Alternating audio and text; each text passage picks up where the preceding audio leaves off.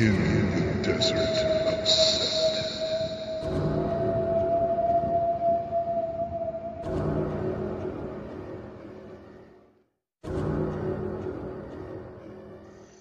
I'm GB Marion.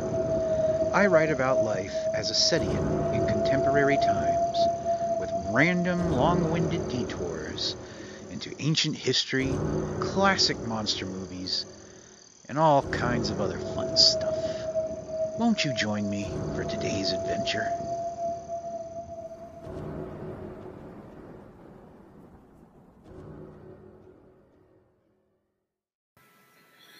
If you'd like to read a free electronic print copy of the following recording, please visit desertofset.com.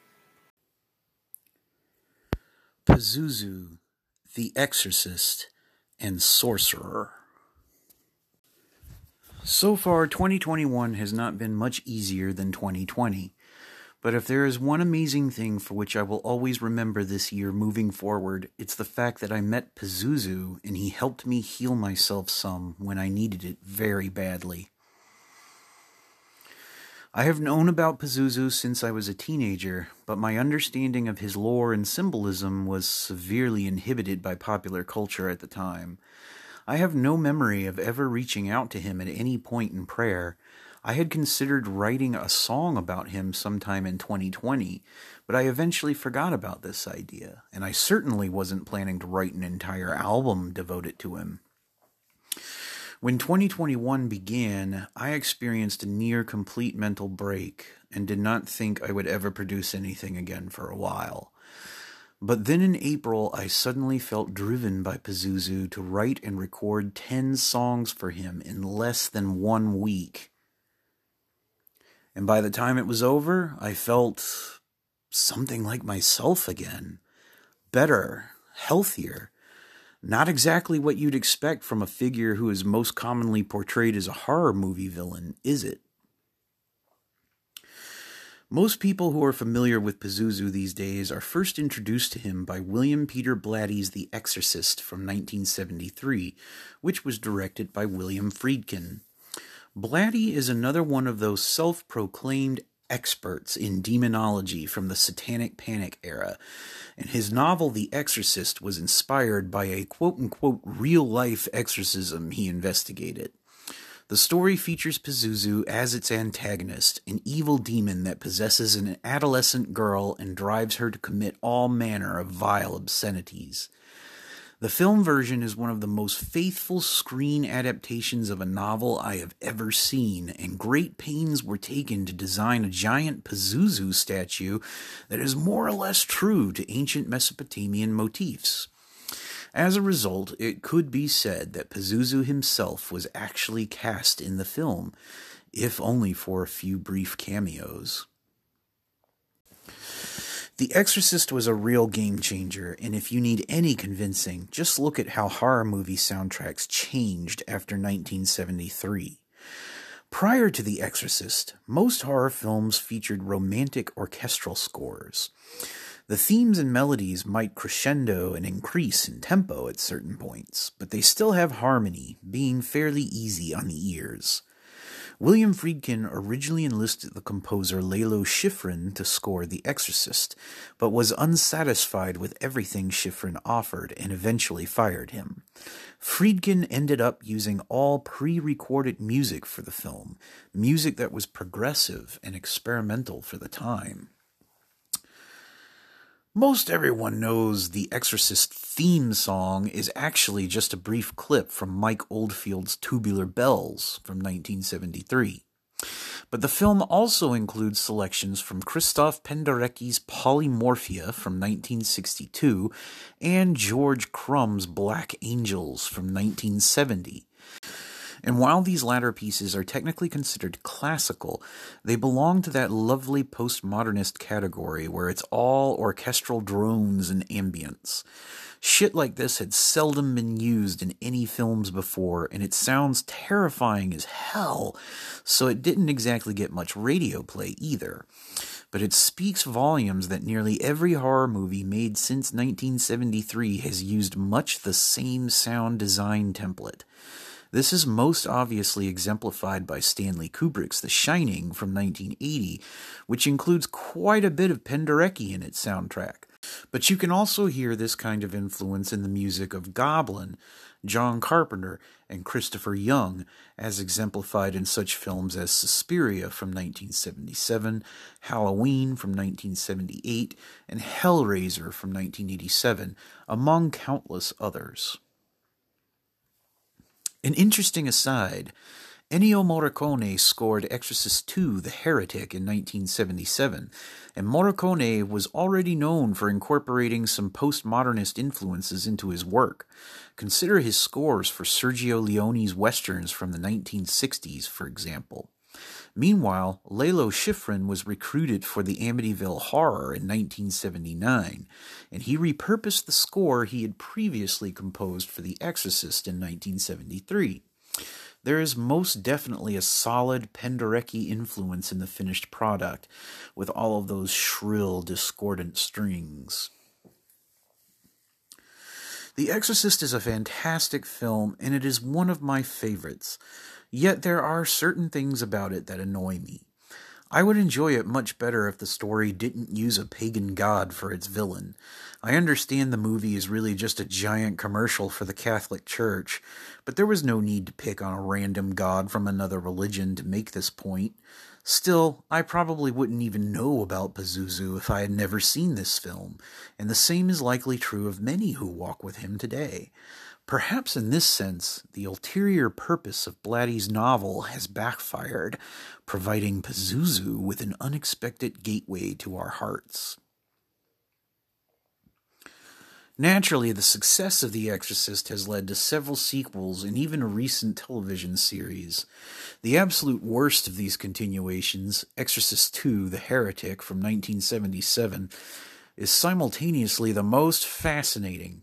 Directed by the ever-pretentious John Borman, oh gods, please rescue me from ever seeing Zardoz again, The Heretic is really just an excuse for the male gaze to linger on Linda Blair's blossoming physique and for Richard Burton to stumble through the script while drunk off his ass. For a more articulate synopsis of this bizarre piece of shit movie, I highly recommend my friend Chillerpop's magnificent review thereof. Take a gander at his review at chillerpop.com. For our purposes here, the important thing is that Pazuzu is still the villain, but he is not just the fallen angel he is claimed to be in the first movie. He is more like a force of nature that can actually be tamed or domesticated by human beings via magic and/or science. The Heretic appears to suggest that the Catholic Church is powerless to stop a force like Pazuzu, and this is a step in the right direction, at least. Pazuzu is not a fallen angel, but an Assyro-Babylonian god. He is indeed described as the king of the wind demons in his original lore, but this means something very different in context. It is really referring to elemental nature spirits, and not to any demons from Christian mythology. Pazuzu is the king of these spirits because the rest are all afraid of him, and they flee if he gets angry. This is exactly why the ancients invoked him to protect their women and children from other spirits like Lamashtu, which thrive on harming and murdering both. Writers often describe this practice as, quote-unquote, using evil against evil, a line that is even used in the original Exorcist. But I call bullshit. The God of the Bible seems plenty wrathful and violent himself, but people don't generally think of Christian exorcisms as using evil against evil. There really isn't much difference in principle here, save that Pazuzu is a lesser-known polytheist deity. And as someone who has survived child abuse, I think it really says something that Pazuzu was thought to be so personally invested in the safety of human mothers and babies. That sounds like the complete opposite of evil, if you ask me. None of the Exorcist films do any justice to Pazuzu, but there is another film I have seen that seems to resonate with him somehow. William Friedkin's next project after The Exorcist was a movie called Sorcerer from 1977. Despite its supernatural-sounding title, Sorcerer is not a horror film, but more of a bizarre jungle adventure. It's about these four nefarious men from different countries, one of whom is played by Roy Scheider, who are hiding from mobsters and the law in some unnamed South American country. When a nearby oil rig explodes, killing countless workers, the company owners decide to stop the fire with some nitroglycerin. But the closest batch is damaged, extremely old, and highly volatile. So they enlist the four main characters to haul that nitro through the mountains and rainforests in these really big trucks. What follows is one of the most engrossing and suspenseful quests I've ever seen in any film. For just one false move could blow all these poor sweaty bastards straight to hell. Despite its lack of any supernatural content, there is a powerful mystical edge to Sorcerer. William Friedkin deliberately chose the title as a reference to The Exorcist, stating that the titular sorcerer is actually fate itself. The trucks that are used for transporting the nitro have demonic-looking faces with their headlights and grills resembling eyes and mouths full of teeth. At numerous points, the protagonists drive past stone figures of ancient gods and monsters from South American folklore. There is one sequence when they must drive across an extremely flimsy bridge, and we can hear the sound of wailing demons in the wind. One of the trucks even has Pazuzu clearly drawn in chalk on its hood, as if he were being asked to watch over these men and their deadly burden. And then there's that magnificent electronic music score by Tangerine Dream, which sounds like it belongs in a fucking horror movie. The band composed and produced all of this music without seeing any video footage from the film at all. They delivered even more music than William Friedkin could use, and he was so delighted with their work that he wished he could go back in time and have them score The Exorcist for him.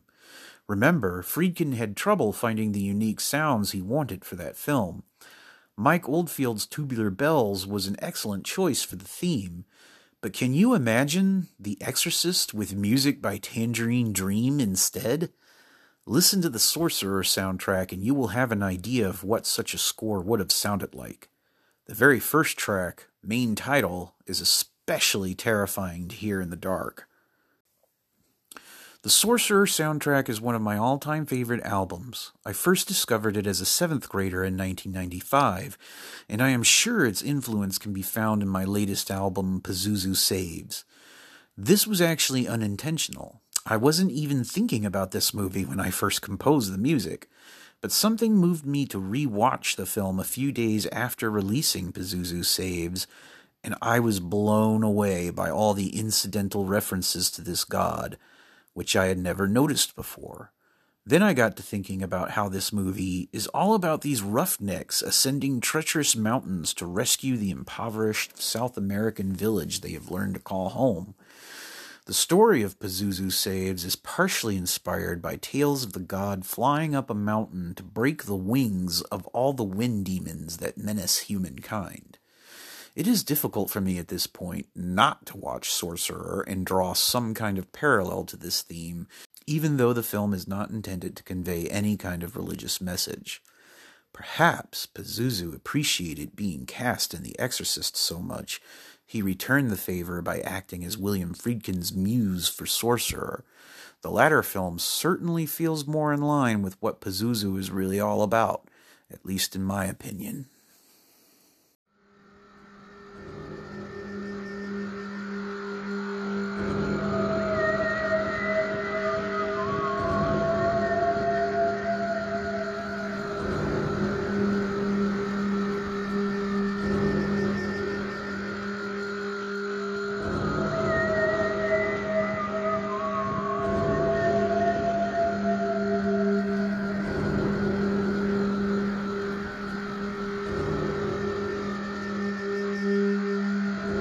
Thank you so much for listening. If you enjoyed this sermon and you'd like to read some more, please check out desertofset.com. I hope you have a wonderful day. Set bless.